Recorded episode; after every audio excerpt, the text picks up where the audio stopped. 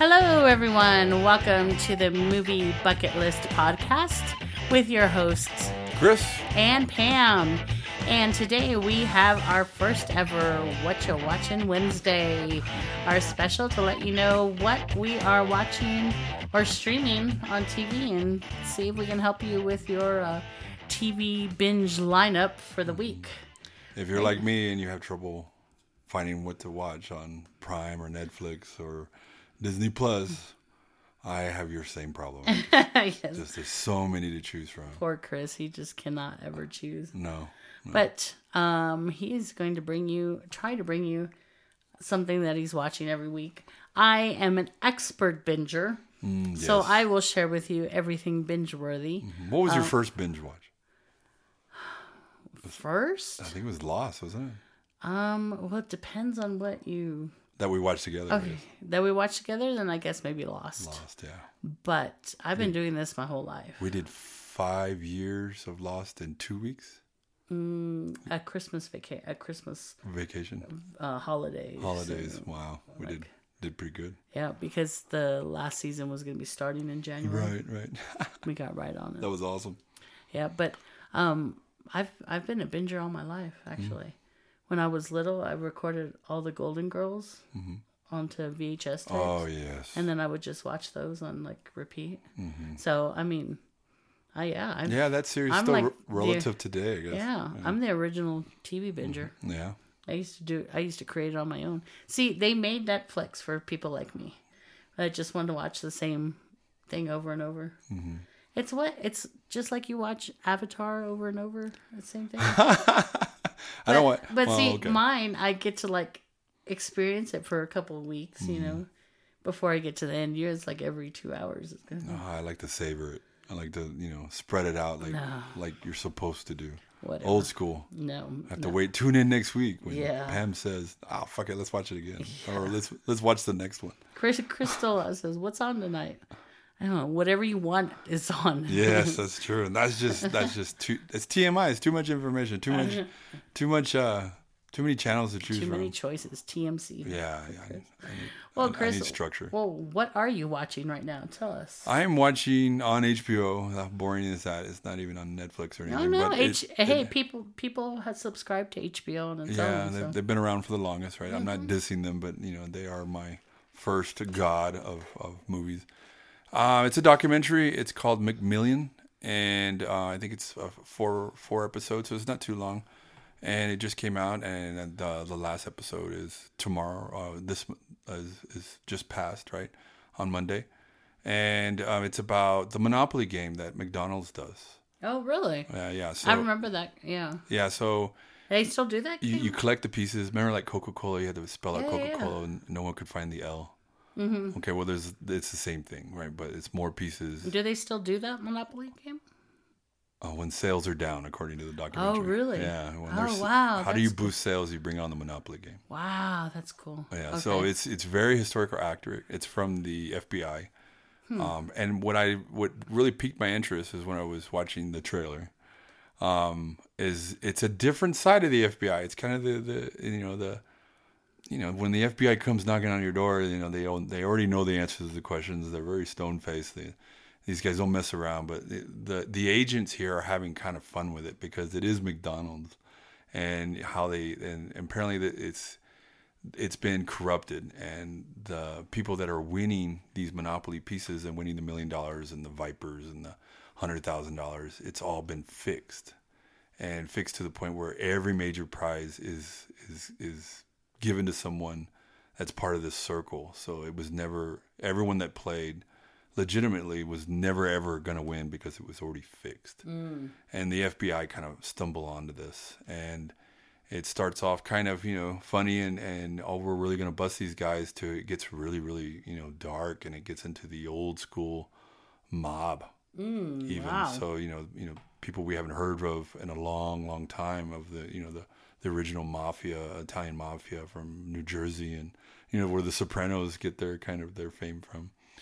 And um, these agents kind of you know really investigate. It's very complex and it's you know starting to unfold. And it's taking a really darker and darker side. So it's about how they get it, how they bust them on this. So this is kind of like um kind of the same as like the game show thing. Like if you're going to advertise that someone's going to win a prize, you have to You have, have, a prize available. Like you ha- Right. somebody has to win. and you have to prove. And there's a there's a lot of rules too. It, it can't. You can be an instant winner. You don't have to. You don't have to purchase anything to Mm-hmm. to win. Because if you had to purchase, then it'd be like gambling, Right. and that wouldn't be cool with all the 50 states. Right, and that I don't know if you've ever noticed. I, I have read that before, but if you've noticed, when you have anything that, like some prize, it'll always say like no purchase necessary to win. Right. Like if you want to go in and ask, hey, I just want like a a game Piece. ticket or whatever. Right, yeah. They, They- have to give you. They have to. They have right? to give. They may one. give you a hassle or whatever, but um, yeah, no purchase necessary. Mm-hmm. Usually means there's a cash uh, award, Mm-hmm. so you don't necessarily ha- anyone could go in there and buy it. Or And then the real big participate. on like no employee, giveaway. no employees or employees' families, right? Mm-hmm, So can- That's all like um, I didn't know that was really actually upheld by the FBI. Yeah, well, you know, and they they investigate it, and the and the person that's you know manipulating or is taking advantage of McDonald's, and they even go as far as to donate uh, a winning ticket to St. Jude's Hospital. Oh wow! So now it's it's turned into a thing where they have to catch these guys, and they can't necessarily take the money away from these winners. Um, because one of them's St. Jude, right? Because they mailed it to him as kind of Oh, like wow. a like a fuck you. Um, I'm doing this because I almost feel I have a, a, a god complex almost. So it's it's very very interesting, Hmm. Interesting. if you you know like documentaries. Um, how they uh, um, catch them is very simple. That you know they, they there's some wiretapping, um, but the the whole web of who's the center of you know that's uh, getting these these pieces and giving them out and fooling so many security. I mean, there's so much security into when these winning vouchers Hmm. um, go about. There's there's a lot of checks and balances Wow. and there's a guy at the center of it and the and the documentary is about exposing who this person is and his name is I can't remember oh Uncle Uncle Jerry I think is Oh my name- god! they refer to him as Uncle Jerry Oh wow! but he's got ties to the mob Wow. So the last episode just uh, premiered or just uh, released this week on HBO. Mm-hmm. And the people that are winning. How many the- episodes there's four for? Ooh. so this is the, the last one's on Monday Oh, that's awesome. That sounds good. I think I might go. but um yeah it's it's really cool. And it's it's it gets to a point that you know if you do watch it the people that do win it's not all good for them you know? There some of them are going to go to jail and some of them are kind of victims in it all. And they're you know they're they're desperate. They- you know they they want to you know they see this money as helping out and filling holes and putting kids through college and then it turns into something where it becomes a burden you know wow. they, they almost can control these people and tell them what to do Yeah, interesting. so it's yeah, that the monopoly, cool. monopoly, and it could have been thrown under the rug. You know, McDonald's could have just when they were first approached by the FBI, they could have just said, "Well, we'll just never do it again. This is embarrassing and everything else." But they they did the right thing. Let's catch this guy and, Hmm. and, and put him in jail so that we can continue this money because it's a lot of revenue when it, when it comes out and it it boosts quarterly sales for for McDonald's Wow. when they do it by millions. And I was gonna say it's, it must be 'Cause this is it must be enough to make it worth the trouble. worldwide, yeah. Wow. So monopolies, you know everywhere. I remember. Um, I think the last time I saw it uh, was maybe seven, eight years ago when I was teaching, and when the, the school was right across the street from a McDonald's, and I remember I went and had lunch, and I had the little, I got the little mm-hmm. tickets right, and I I put them by my computer monitor, and I think they stayed there for like six months mm-hmm. because I didn't know, really know what to do with it, but mm-hmm. it was just one of those things that just never got thrown away. And I remember just looking at them forever, like, what the hell was I even supposed to do with this stuff? I had no clue. And this kind of gimmick's been going on for centuries. Oh yeah, man. Because it's like most of them are like free free Coke or free fries. right. Yeah, I think I had gotten one that was like a free Coke, Right. and then I got two others that. So when you go in to redeem your free Coke, and you can walk out with just your free Coke, but it makes you want to. Well, then I'll get a sandwich. Right. You know, or I'll, I'll get lunch here. Right. Yeah. Yeah, that's cool though. Yeah. Interesting. So it's a good marketing tool. Cool. Well, I, I might check that out tonight because I finished my binge yesterday. Started and finished yesterday. Um, this one comes from Netflix. Um, brand new series called Hentified. Hmm, what's that about? So it is about a um, What's the meaning of the title? Hint? Like, Hentified. So it's kind of a, a cross between gentrified and gente, meaning people in Spanish. So it, using big words again. I'm not. Well, wait. This so it English major. it's about this um, this grandfather who runs a taco shop in Boyle Heights in East LA, and the the neighborhood of Boyle Heights is really becoming more and more gentrified. Um, so there's uh, outdoor people coming in, tr- buying up all the properties, raising the property values, um, almost appropriating their cultures for like consumerism, really. And so one of the granddaughters, so it's a grandfather, he owns a taco shop. He used to run it with his wife, Mama Fina, and Mama Fina has died. And so him and his grandchildren are running the taco shop. Oh, I think you. I think I saw you watching this. Mm-hmm. This is like has English and Spanish. Yes, so it's it's very much um, a bilingual show.